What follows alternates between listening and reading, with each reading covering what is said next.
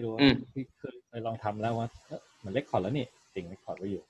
ใช่ผมกดอยู่ โอเค ได้ ถ้าติ่งจะส่งก็ส่งแล้วกันได้ก็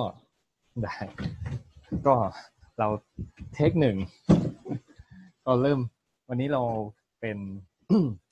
อ่าโอกาสพิเศษในการคุยกันครั้งแรกเวอร์ชันแรกของพอดแคสต์ของเรานะครับอ่า topic ของเราเนี่ยจะต้อง อิงกระแสนิดนึง topic ของเราคือ Battle against COVID-19 มันมี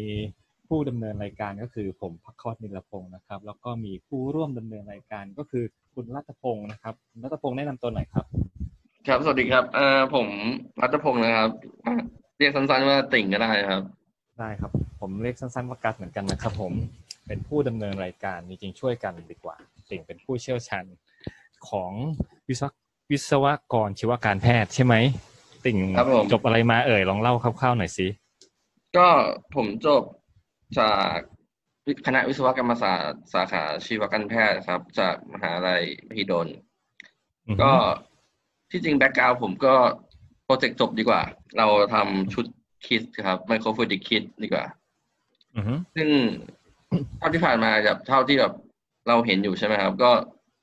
สยามไบโอไซเอนซ์ก็เพิ่งแบบส่งชุด kit ไปให้ทางรัฐบาลทำอยู่ ก็ก็จะเป็นตอนที่ทำโปรเจกต์จบก็จะดีไซน์ตัวชุด kit ชุดแบบนั้นนะครับ อื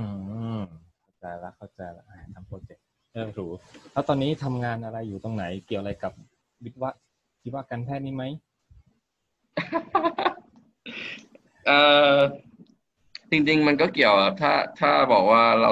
ผมมาเปิดบริษัทกับ รุ่นพี่อยู่อย่างเงี้ยครับ ก็จะรับงานเกี่ยวกับ การออกแบบอุปกรณ์การแพทย์กับซอฟต์แวร์อย่างเงี้ยครับ เป็นต้น ส่วนถ้างานปัจจุบันที่แบบที่รับอยู่ก็ส่วนใหญ่ก็แบบเป็น business develop ครับ ได้ได้ได้เยี่ยมเลยเยี่ยมเลยอันนี้เรามาเข้าเรื่องเลยดีกว่า เพราะว่านะอันนี้เป็นซูมเราก็ได้สี่สิบนาที แต่จะคุยทั้งสี่สิบนาทีก็คงน่าเบื่อแย่อ่า topic ที่เราจะมาคุยวันนี้แน่นอนเรื่องเกี่ยวกับโควิด แต่ว่าเราจะไม่เอาอ่า topic ที่เขาคุยคุยกันแล้ว เราจะไม่คุยเรื่องเศรษฐกิจเพราะเราเป็นวิศวะชีวการแพทย์เนาะเราก็จะมาคุยในแนวแบบทีทางชีวการแพทย์นิดนึงอะไรอย่างนี้ topic เนี่ยครับที่อยากอ่าประเด็นที่อยากรู้ประเด็นแรกเลยเนี่ยสำหรับโควิดนะครับอ่าที่เราจะเห็นตอนนี้เนี่ยหน้ากากเนี่ยได้รับการบริจาคมากมาย N95 อะไรเอ่ยนู่นนี่นั่นเนี่ย แต่ตอนนี้เราจะรู้ว่า N95 เนี่ยหายากละขาดแคลนอย่างเงี้ย ทางคุณติ่งเนี่ยคิดว่า N95 เนี่ย ถ้าเราจะแบบ reuse มันเนี่ย หรือ resterilize นี่คือทำเอามาใช้ใหม่เนี่ยคุณติ่งคิดว่ายังไงครับ ควรไม่ควร หรือถ้ายังไงจะจะ resterilize มันด้วยวิธีไหนดีครับสำหรับ resterilize อะ ผมคิดว่ามันต้องไป test กับระบบที่แบบอย่างเช่นแบบใช้พวก UV อะครับมา test กันก่อน ว่ามันมีเชื้อโรคจริงหรือเปล่าหรือว่ามันทำให้เกิดความเสียหายเกิดขึ้นกับบริเวณของ เนื้อผ้าของ N95 อย่างเงี้ยครับ เพราะว่าถ้าเราเอาไปใช้แบบ reuse จริง ๆ มันผมคิดว่ามันเสี่ยงมาก ถ้าแบบเราไม่ได้เทสว่า หลังจากที่เราไปทำความสะอาดแล้วเนี่ย มันมีเชื้ออยู่หรือเปล่าเนี่ยครับ ก็ต้องมาเทสกันก่อนว่า ส่วนเรื่องที่จะเอาไปเทสด้วยด้วยวิธีไหนอะตอนเนี้ยที่เท่าที่ทราบนะครับ เขาใช้ตัวตู้ UV สำหรับฆ่าเชื้อโรคอือืมม เพื่อเพื่อ test กันก่อนว่าแบบสุดท้ายมันทำลายเชื้อโรคจริงไหม หรือว่ามันทำลายเนื้อผ้าหรือเปล่ากี่เปอร์เซ็นต์เงี้ยครับครับ แล้วก็ที่จริงมันวิธีการของ sterilize มันมีหลายรูปแบบดีกว่าพี่กัดโอ้ไม่ว่าจะเป็นเรื่องของการแบบ heat ด้วยความร้อนอ่าฮะรือ heat ด้วย UV แต่แต่ที่ผมแนะนำไปก็คือเป็น UV เพราะว่าการการการแบบฆ่าเชื้อโรคด้วย UV มันเป็นวิธีการที่เรียกว่าแบบ ตายสนิทอะไวรัสไวรัสก็คือตายสนิทอ่าฮะเพราะว่ามันจะมีอย่างเช่นแบบถ้าสมมุตินะครับ ถ้าเราใช้ตัว N95 ไป re-ster ไป resterilize ด้วยแบบ ความร้อน มันก็จะมีแบคทีเรียบางตัวที่แบบมันทนความร้อน มันชอบความร้อนอยู่ ซึ่งสุดท้ายมันก็ไม่ตาย ฉะนั้นอะมันจะมันก็กลายเป็นว่าแบคทีเรียตัวนั้นอะ ก็ก่อโรคให้กับเรา ฉะนั้นอะผมจึงแนะนำว่าวิธี UV อะเป็นวิธีที่ที่อาจจะ ถือว่า make sense ที่สุดสำหรับตอนนี้ ในการที่จะจะทำนะ แต่ก็ต้องไปทดลองอยู่ดีนะ ว่าแบบประสิทธิภาพมันดีจริงหรือเปล่า ตอนนี้ครับรอดูว่ามี paper อะไรออกมาเห็นเหมือนจะมี paper อะไรทำนองนี้ออกมาเหมือนกัน แต่อันนี้อะไรสมมติว่าในฐานะคนแบบเราทั่วๆไปอย่างเงี้ยครับเออเราไม่ได้ใช้ N95 ถ้าเราใช้หน้ากากผ้าหน้ากากธรรมดานี่เราแบบมาใช้ UV ได้ไหมหรือว่าไม่จำเป็นโอเวอร์เกิน เราซักก็พอละอะไรอย่างนี้ จริง ๆ ผมมองว่า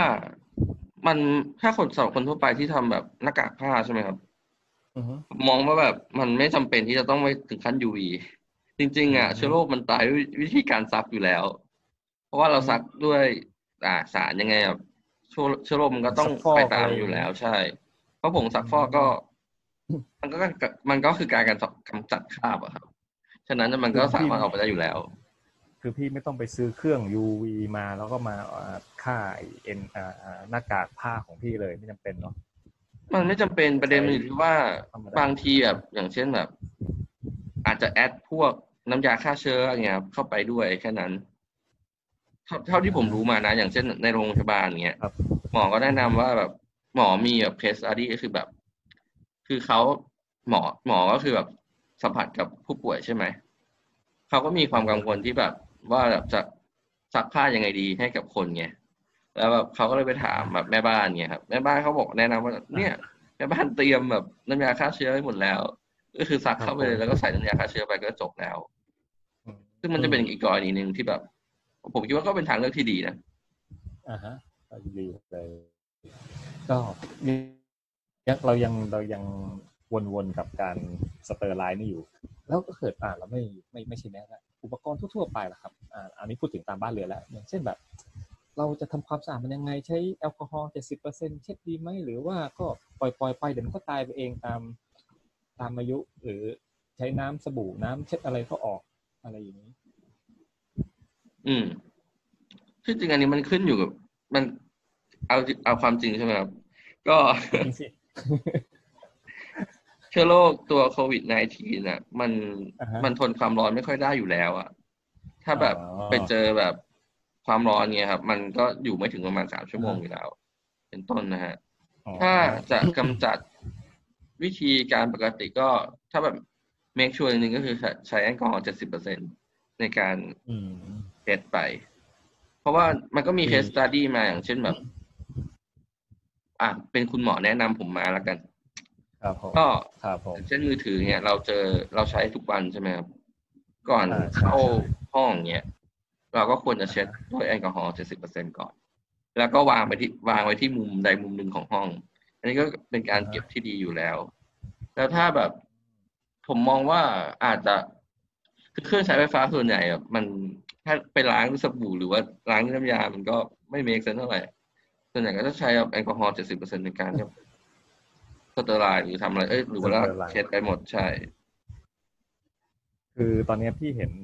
อุปกรณ์ในท้องตลาดตัวหนึ่งมีขายแล้วเริ่มมีขายแล้วพอมีข่าวเรื่องใช้ UV มา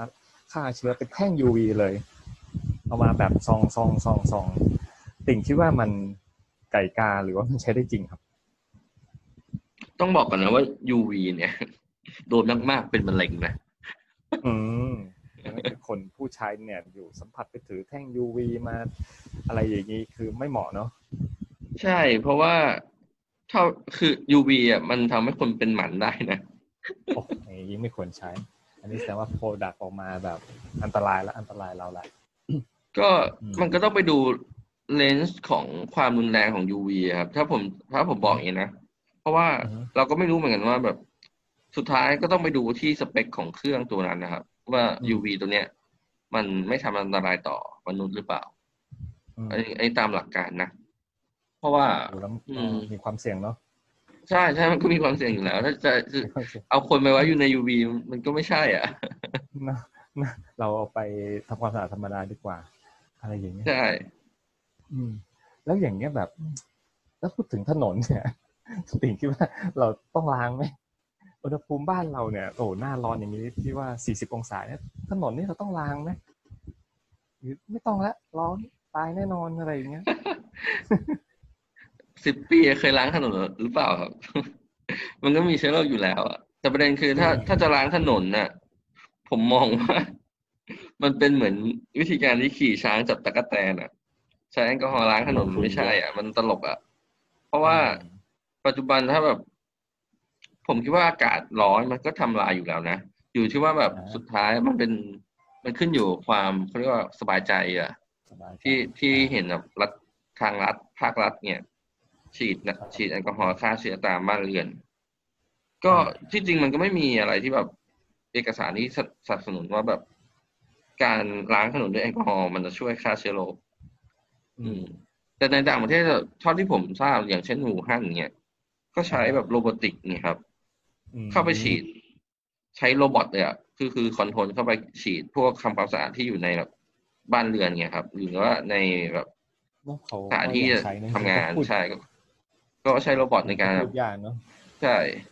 มันมันอยู่ที่ว่ามุมมองว่าแบบเขารัฐบาลอะอยากจะ supportการฆ่าเชื้อโรคด้วยวิธีแบบนี้เพื่อให้แบบคนสบายใจ เพราะเอาจริง ๆอะเพราะว่า เออมันเป็นเรื่องที่เขาเรียกว่าอะไรดี จริง ๆ การดูแลตัวเองไม่ให้สัมผัสกับเชื้อ หรือว่าการ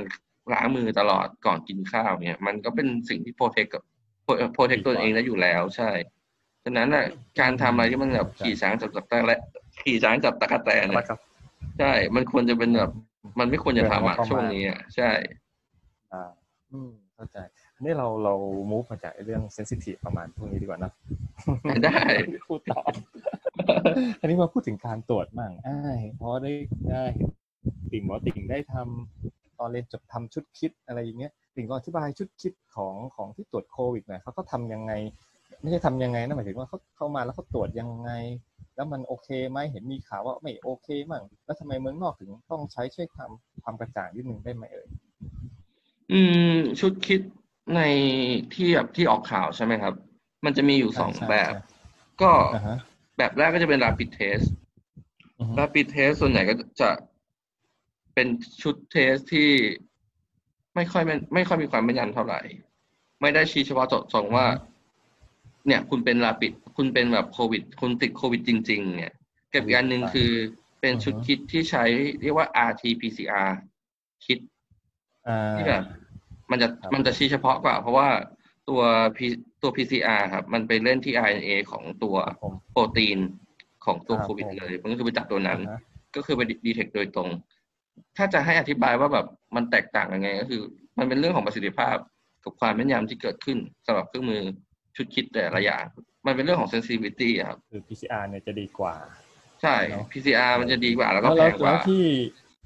ครับผมแล้วที่เอ่อมีมี มีเราทำกันเนี่ยเราทำส่วนใหญ่เราทำเป็น rapid test ใช่ปะอย่างเช่นที่โรงพยาบาลที่จุทำที่ฬาออกใช่ไหมข่าวครับกันมาใช่ใช่ที่โรงพยาบาลอะเราเราต้องบอกสถาบันหรือเปล่าผมไม่ชัวร์นะแต่แบบถ้าถ้าถ้าไม่เป็นไรถ้าที่เห็นตามข่าวใช่ไหมก็อืมจะมี rapid test อะครับของครับผมสถาบันหนึ่งดีกว่าอะก็คือเขาใช้วิธีการตรวจอิมมูนระบบภูมิคุ้มกันนะครับ อืมอืมอ่าโดยใช้เลือดหนึ่งหยด เพื่อเทสว่าแบบอืมสุดท้ายอะคุณรับเชื้อมาเงี้ยแต่ต้องแต่ต้องรอนะ เพราะว่าคุณรับเชื้อมาแล้วคุณอ่าถ้าคุณมาตรวจ rapid test อะมันไม่ขึ้นอยู่แล้ว ต้องรอประมาณสักสิบถึงสิบห้าวันเนี่ยในการที่จะตรวจแล้วมันขึ้นว่า แต่สุดท้ายมันก็จะไม่รู้ว่ามันเป็นอะไร เป็นโรคที่ติดโควิดหรือเปล่า ใช่อืมฉะนั้นอะ มันก็จะมองได้เขาว่า อ่า คุณมีโอกาสที่จะติดเชื้อนะ อืมครับประมาณนั้นแล้วที่ครับ ที่ที่เห็นที่เมืองนอกเนี่ยที่เกาหลีเขาบอกว่าเขาตรวจแบบตรวจสกรีนนิ่งโควิดเนี่ยตรวจเยอะมากเลยเนี่ยเขาใช้เป็นอะไรเป็น PCR หรือเป็น rapid test หรือว่า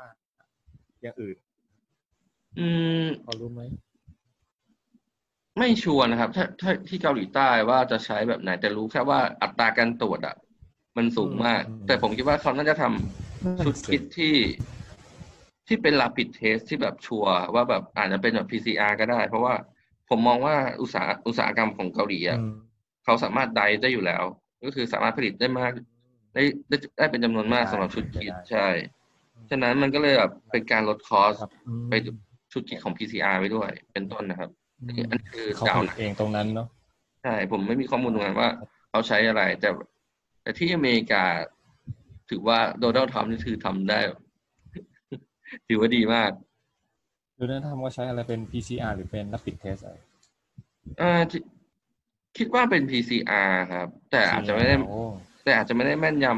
ถึงขั้นนั้นนะ เพราะว่ามันอาจจะต้องอ่าน paper อีกทีหนึ่ง เพราะว่าอืมคืออเมริกาเขาแบบทำแบบ อืมเขาเรียกว่าอะไรตรวจฟรีดีกว่าอ่าเขาเขาบอกให้เขาผ่านนโยบายออกมา ให้เยะที่สุดใช่เขาก็เลยบอกว่าให้ทุกคนแบบไปตรวจฟรีกัน ซึ่งมันทำให้แบบ อ่าอาจจะมีคนแบบ เข้ามาตรวจเยอะมาก ฉะนั้นจำนวนแบบคนที่มาตรวจหรือเคสต่างๆ มันเยอะเพิ่มเพิ่มมากขึ้นเนี่ยครับ มันก็มีโอกาสที่ให้จะเราเห็นไม่มีนโยบายขนาดนั้น เราไม่มีเงินอะเนาะเขาเข้าใจได้ดีอยู่เราไม่เราไม่มีเงินเราก็จะอยู่ไปตรวจแล้วก็ ถ้าตรวจอะไรที่มันแบบไม่ตรวจแล้วไม่เจออะมันก็อาจจะผิดพลาดขึ้นไปได้อีกเนาะอืต้อง มันจะมีองตรวจแนแบบถ้าทางแบบผลแลบที่แบบปัจจุบันที่ในประเทศไทยเขาตรวจกันก็จะมีน้ำยาใช่ไหมที่ใช้ในการตรวจครับ ซึ่งผมผมคิดว่ามันก็แพงมากนะ เพราะว่าการตรวจแต่ละทีมันก็ต้องมีคอสที่มาในการสั่งซื้อน้ำยาจากต่างประเทศอย่างนี้ยครับ เป็นต้น อืมอืมดูดูเหมือนจะแบบลำบากนะแต่ในเรามีผู้เชี่ยวชาญ คนที่เคยทำตัวนี้ก็ ระบุมาแล้วว่าอะถ้า rapid test เนี่ยก็มีความเสี่ยงที่จะตรวจแล้วแบบได้ผลไม่ยังยังไม่ดีพออะไรอย่างนี้ถ้า ยังไม่ถึงร้อยเปอร์เซ็นต์ดีกว่าใช่แต่นี้เราก็ไม่จำเป็นต้องไปตรวจก็ได้รอให้มีอาการก่อนแล้วมีความเสี่ยงไปตรวจก่อนมันจะดีกว่าเนาะอะไรอย่างนี้ อืม มันขึ้นอยู่กับอาการแต่ละคนด้วยครับพี่กัดครับผม เพราะว่าอย่างเช่นโควิด บางคนก็ถ้าไม่ไม่ถ้ามีไม่อาการมันไม่มีอาการเขาก็เรียกว่าพาหะ ซึ่งครับบางทีก็ไม่แสดงอาการบางทีก็แค่มีไข้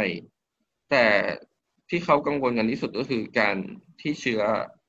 เข้าปอดครับผม ซึ่งอันเนี้ยก็จะทำให้แบบเป็นอันตรายต่อชีวิต อือืมมเข้าใจได้เข้าใจได้อะเราจบเรื่องการเทสอย่างคร่าวๆไปก่อนนะครับ คือยังไงของเราเนี่ย มี rapid test แหละแต่ว่าเขาจะใช้ในกรณีไหนก็อีกเรื่องหนึ่งส่วนวิธีตรวจปกติเนี่ย ยังมีค่าใช้จ่ายที่สูงอยู่แต่ว่าในการ support จากรัฐบาล คราวนี้เรามาเรื่องของแบบเนี่ยที่เราเห็นเขาแบบตามเมืองนอกเนี่ย ตายกันเป็นหมื่นเลย ตายหมื่นคนอะไรอย่างนี้ อ่าสิ่งคิดว่าสาเหตุการตายเนี่ย คือเกิดจากอุปกรณ์ไม่พอ หรือว่าเชื้อมันรุนแรง หรือว่าทั้งสองอย่าง หรือยังมีเหตุผลอื่นครับ โอ้โหคำถามยากนะเนี่ยที่จริงมันก็ทั้งสองอย่างดีกว่า เพราะว่าหนึ่งอ่า อย่างแรกเลยที่บอกว่าเชื้อมันรุนแรงใช่ไหมอืมที่จริงมันอาจจะไม่ใช่ว่าไม่ใช่แค่ว่าเชื้อมันรุนแรง มันเป็นเชื้อที่ตัวใหม่ ที่ยังไม่เคยเกิดขึ้นบนโลก ฉะนั้นน่ะ ข้อมูลที่มีอยู่อะ ก็ยังไม่สามารถที่จะ support ได้ว่าแบบ เอ้ย เราจะรักษาด้วยวิธีอะไร มันคือการรักษาตามอาการ ฉะนั้นน่ะ มันมีโอกาสที่จะ อืมมีโอกาสที่แบบมันจะรุนแรงมากขึ้นต่อสำหรับคนทุกคนนะเท่าที่ผมทราบ อืม อืมครับ เราเห็นยิ่งแพร่กระจายอ่านะครับไปเยอะสาใช่ไหมเครื่องเวนทิเลเตอร์เออสสำหรับโอ้ที่ที่พี่กัสถามว่ามันเป็นเรื่องของการขาดเครื่องมือแพทย์หรือเปล่า ใช่ไหม จริง ๆ มันเป็นเรื่องที่ มันเป็นเรื่องของการป้องกันการระบาดดีกว่า มันเป็นเรื่องของการจัดการน่ะถ้าเราจัดการกับคนไข้ดีดีๆอะ เครื่องมือแพทย์ก็พออืมเอางี้ดีกว่า เพราะว่าเราไม่สามารถบอกได้อะว่าแบบ เพราะว่าเครื่องมือแพทย์อะมันเซ็ตไว้อยู่แล้วสำหรับอืมโรงพยาบาลโรงพยาบาลหนึ่งที่มันมีฟ a ซิลิตี้ที่เพียบพร้อมเนี่ยฉะนั้นน่ะ ถ้าแบบคนไข้แบบติดมากๆแล้วมันรักอาการที่มันรุนรุนแรงมากๆอะไปพร้อมๆกันน่ะ มันก็เป็นทุกที่ที่แบบเครื่องมือแพทย์มันจะก็มันก็จะไม่พอไม่พอฉะนั้นมันก็อยู่ที่ว่าการจัดการ หลังจากที่แบบมีมีข่าวว่ามันเกิดการระบาดอะ มันจะเกิดมันควรจะจัดการแบบไหนคือมันจะมีอยู่สี่ phase ใช่ไหมครับ ที่แบบเป็นระยะการระบาดเราควรจัดการตั้งแต่ phase แรก นี่นี่คือ ideal นะใช่อ่าอืมแล้วตอนนี้เราเราสมมุติว่าเอาละคนไข้เต็ม ICU แล้ว ventilator ไม่พอแล้วอ่า แล้วตอนนี้เนี่ยทาง อาจจะได้เห็นตามข่าวตามนู่นตามนี่เริ่มมีการทำ ventilator เองอ่าในฐานะวิศวกรชีวการแพทย์นะครับผมคิดว่าแบบ ventilator ที่ทำเนี่ยมันมันมันโอเคไหมมันจะได้ใช้ไหมเราควรทำไหมคิดว่าไงครับอืมจริงๆเราเป็นความเห็นเราเป็น opinion เราเป็น opinionอ่าจริง ๆ ผมมองว่าควรทำแต่ ทำแล้วก็ต้องได้มาตรฐานที่เรียกว่า FDA เขา approve อะว่ามันอาจจะไม่เป็นอันตรายต่อต่อชีวิตกับคนอย่างเงี้ยครับเพราะว่าเครื่องที่แบบผ่านเครื่องที่เห็นมาอย่างเงี้ยครับ มันส่วนใหญ่ก็ครับตามตามที่แบบ MIT ไอสถาบันที่ในในอเมริกาอย่างเงี้ยครับ ที่แบบเขาแบบพัฒนากันทั่วโลกอย่างเงี้ยหรือว่าที่ยุโรปอย่างเงี้ยที่มันขาดแคลนมากๆแล้วเขาต้องการสร้าง ventilator มาช่วยอย่างเงี้ยอืม จริง ๆ มันก็ช่วยได้ในระดับหนึ่ง เพราะว่าอืมมันยังเป็นเหมือนอืมเป็น low level ดีกว่า มันจะมี advanced กับ low level ใช่ไหม ในการที่จะทำแบบพวก ventilator ฉะนั้นน่ะอืมถ้าแบบผู้ป่วยหนักจริง ๆ อะเขาก็ใช้เครื่อง advanced ไปเลย ฉะนั้นน่ะ ถ้าจะจะไปทำอะไรที่มัน advanced อะผมคิดว่าเครื่อง low cost พวกเนี้ยมันทำแบบนั้นไม่น่าได้แน่นอน ฉะนั้นน่ะเราควรมองว่า เครื่อง ventilator เนี่ย มันเอาไว้ support คนที่มีอาการแบบไหนก่อน เราต้องมองงั้นอืมแล้วก็อืมในต่างอ่าอย่างเช่นในในแบบต่างจังหวัดหรือว่าในแบบประเทศเอ้ยในจังหวัดที่แบบ ไม่มีโรงพยาบาลใหญ่ ๆ ที่แบบสับสนับสนุนเรื่องเครื่องมือแพทย์เพียงพอเนี่ย มันก็ควรจะใช้แบบ อ่า minimum ตัว requirement เงี้ยไปก่อน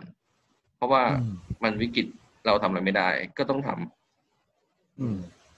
น่าสนใจน่าสนใจประเด็นนี้ ประเด็นนี้เนี่ยน่าจะถกกันยาวในเรื่องของการใช้เครื่อง ventilator แบบ DIY โดยที่แบบของเราทำเอง ซึ่งแน่นอนอพี่ก็เชื่อว่าวิศวกรไทยมีความสามารถในทำ ventilator แบบนี้ คือเท่าที่เห็นก็คือมัน open source ออกมาเนี่ยน่าจะทำได้ ไม่น่าจะยาก แต่ประเด็นคือทำแล้วจะมีมาตรฐานไหมหมอจะรองรับยอมอ่ายอมรับการใช้งานนั้นนี่ก็อีกประเด็นหนึ่ง น่าจะเป็นอย่างนั้นวครันี้บผมอ่าเดี๋ยวเราจะ เดี๋ยวเราจะเข้าสู่อ่าประเด็นสุดท้ายของโควิด คือเนื่องจากโควิดเนี่ยมันสถานการณ์มันเปลี่ยนแปลงเร็ว เราคงมีเรื่องให้คุยอีกเยอะ แต่ว่า เดี๋ยวก่อนที่ซูมมันจะหมดเวลา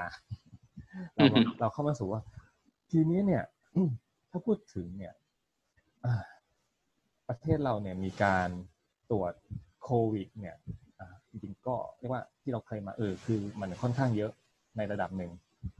แล้วก็หมอเขาทำนายว่ามันจะแบบไปพีคเดือน เดือนเดือนเดือนเมษาอะไรอืมเงี้ยสิบห้าเมษาประมาณ15นั้นเมษาอะไรประมาณนั้นหนึ่งคือ อันนี้อันนี้ถามในแบบในมุมว่า เอ๊ะ เรา มันจะเป็นอย่างนั้นจริงไหม หรือว่าจริงๆเป็นคาดการณ์เป็นการคาดการณ์ที่มันดูแบบดูดีมากกว่านั้น ในเรื่อง เครื่องมือเอยหรืออะไรเอ่ยอย่างนี้ ทางคุณติ๊กว่าไงเอ่ยอืมสำหรับการคาดการณ์นะครับอือฮึผมคิดว่ามันเขาก็คงคาดการณ์ตาม worst case อะครับ ว่าอืมเขามีโมเดลตัวหนึ่งมา แล้วต้องการแบบดูว่าแบบมัน regression ยังไงบ้างหรือว่ามันเกิดอะไรขึ้นแบบเป็น predict ไปอือฮึเพื่อคาดการณ์ว่าสุดท้ายถ้าคน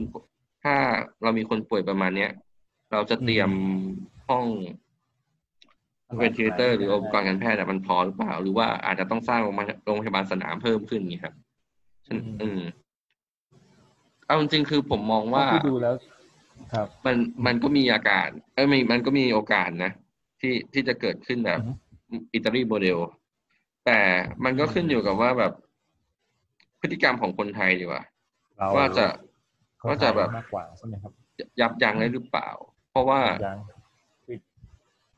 เหมือนกับว่าเราเพิ่มแบบ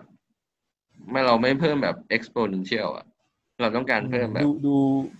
ดูเหมือนมันเพิ่มทีละร้อยทีละร้อยดูมันไม่ใช่แบบ อยากร้อยเป็นสองร้อยสองร้อยเป็นสี่ร้อยเป็นแบบเป็นเป็นเขาเรียกว่าเป็นเส้นตรงด้วยซ้ำอะพูดถึงอัตราการเพิ่ม อืมใช่ไหมครับ ดูยังใช่ก็ยังโอเคอยู่อะไรอย่างนี้ผมมองว่ามันก็ยังไม่โอน่าเคจะอยู่ที่แบบเรามองว่าเรายังเรายังสามารถที่จะชะลอได้ จริง ๆ เรามองว่าแบบ ที่เขาพิจิกกันนะครับ เพราะว่าอือฮึ เราเขาเขาว่ามองว่าแบบสุดท้ายแล้วอะเราจะเตรียมเรื่องของทันหรือเตรียมของทันหรือเปล่าประมาณนั้น เอาฉะนั้นน่ะ อืม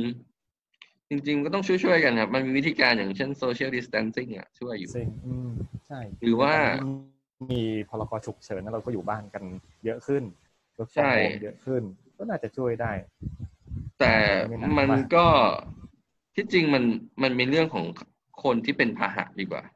คือคนไม่รู้ตัวว่ามีเชื้ออยู่ใช่แต่ละจริง ๆ เรามองว่าแบบทั้งกรุงเทพอะทุกคนก็คือพาหะดีกว่าอืมถูกไหมใช่ฉะนั้นน่ะถูกถูกบางคนก็ไม่รู้ตัวคือแบบเห็นเห็นว่าตัวเองสสบายสบายทุกอย่างใช่ไหมแต่เผลอๆคุณอาจจะได้เชื้อรับเชื้อมาแล้วก็ได้เป็นไปได้ฉะนั้นน่ะเวลาคุณแบบไปเดินทางไปต่างจังหวัดอย่างเงี้ย คุณก็มีโอกาสจะแพร่เชื้อให้กับ กลุ่มเสี่ยงที่เป็นผู้สูงอายุเนี่ยครับฉะนั้นน่ะ การที่แบบเราเขาเรียกว่า social distancing อยู่กับบ้าน stay home เนี่ยมันก็จะเป็นวิธีการหนึ่งที่ช่วย กับวิอีกวิธีการหนึ่งที่ผมอ่านมาก็จะเป็นแบบใช้แบบ screening test และกักตัวของกักตัวคนที่เป็นอะ มันก็จะช่วยได้มากขึ้น เพราะว่า อย่างเช่นถ้าเราแบบกระจาย test ไปเรื่อยๆประมาณล้าน test เนี่ยครับคุณก็สามารถแบบมันมันกรองได้อยู่แล้วอะ่ะ มันกรองได้ว่าแบบคนเป็นคนนี้เป็นนะฉะนั้นอะคุณควรจะกักตัว แล้วมันมีหลายหลายระดับของอาการที่มันเกิดขึ้นที่จะเป็นเงี้ยครับ ก็มองว่าถ้าเรารู้ตัวว่าเป็นแล้วอะเราก็กักตัวอยู่ในบ้านเพื่อดูอาการ ซึ่งมันก็จะช่วยได้มาก มันขึ้นอยู่ว่าแบบตอนนี้เราสามารถสร้างสร้างตัวคิดชุดคิดที่จะตรวจเนี่ย ได้เยอะมากพอหรือเปล่า เพราะอย่างเช่น ถ้าเปรียบเทียบกันระหว่างอัตราการตรวจของประเทศไทยกับ ประเทศเกาหลีหรือว่าอเมริกา โอ้ยังดูห่างกัน ถือว่าห่างกันมากอย่างเช่นแบบตัวเลขในไทยที่ผมเพิ่งดูมาเงี้ยครับ ก็ครับผมหนึ่งแสนคนเราตรวจได้ยี่สิบเก้าคนอืมกับหนึ่งแสนคนของเกาหลีใต้อะเราเขาอ่าตรวจได้ประมาณห้าร้อยกว่าคน อืม อืม ซึ่งมันต่างกันมาก เออฉะนั้นน่ะเขาก็มีสิทธิ์ที่จะรู้ว่าเตรียมมากกว่าเตรียมรับมือไงอืมคือเกาหลีใต้ตรวจคนเยอะมาก เขาก็มีโอกาสที่แบบเขาจะกักตัวของคนที่ติดเชื้อไปเงี้ยให้อยู่กับที่ครับผมอืมครับมันก็เลยไม่มีการแพร่กระจายเพิ่ม ฉะนั้นน่ะเกาหลีใต้ก็เลยแบบ หลังจากที่มัน exponential ไปกราฟก็จะพุ่งขึ้นสูงเรื่อยๆอย่างเงี้ยครับ สุดท้ายก็ stable ไม่ไม่มีถ้าตรวจเจอ ไม่เกิดเชื้อไม่เกิดผู้ป่วยรายใหม่แบบ มากขึ้นกว่าเดิมอย่างเงี้ยครับ ก็จะเป็นอีกวิธีการหนึ่งที่แบบ เรามองว่าสุดท้ายมันก็ต้องร่วมมือกันประมาณนั้น อืมก็ คงต้องเป็นไปตามนั้นตามหลักของคนไทยเรา มีเงินเท่าไหร่ใช้เท่านั้น โอเค ยังไงก็วันนี้ก็แค่นี้ก่อนสำหรับ episode แรก Battle against COVID-19 เดี๋ยววันหลังเราจะมาคุยต่อ เวลามีอัปเดตข้อมูลใหม่ๆนะครับ คุณติ่งเจอกันใหม่ ครับผม สวัสดีครับ สวัสดีครับ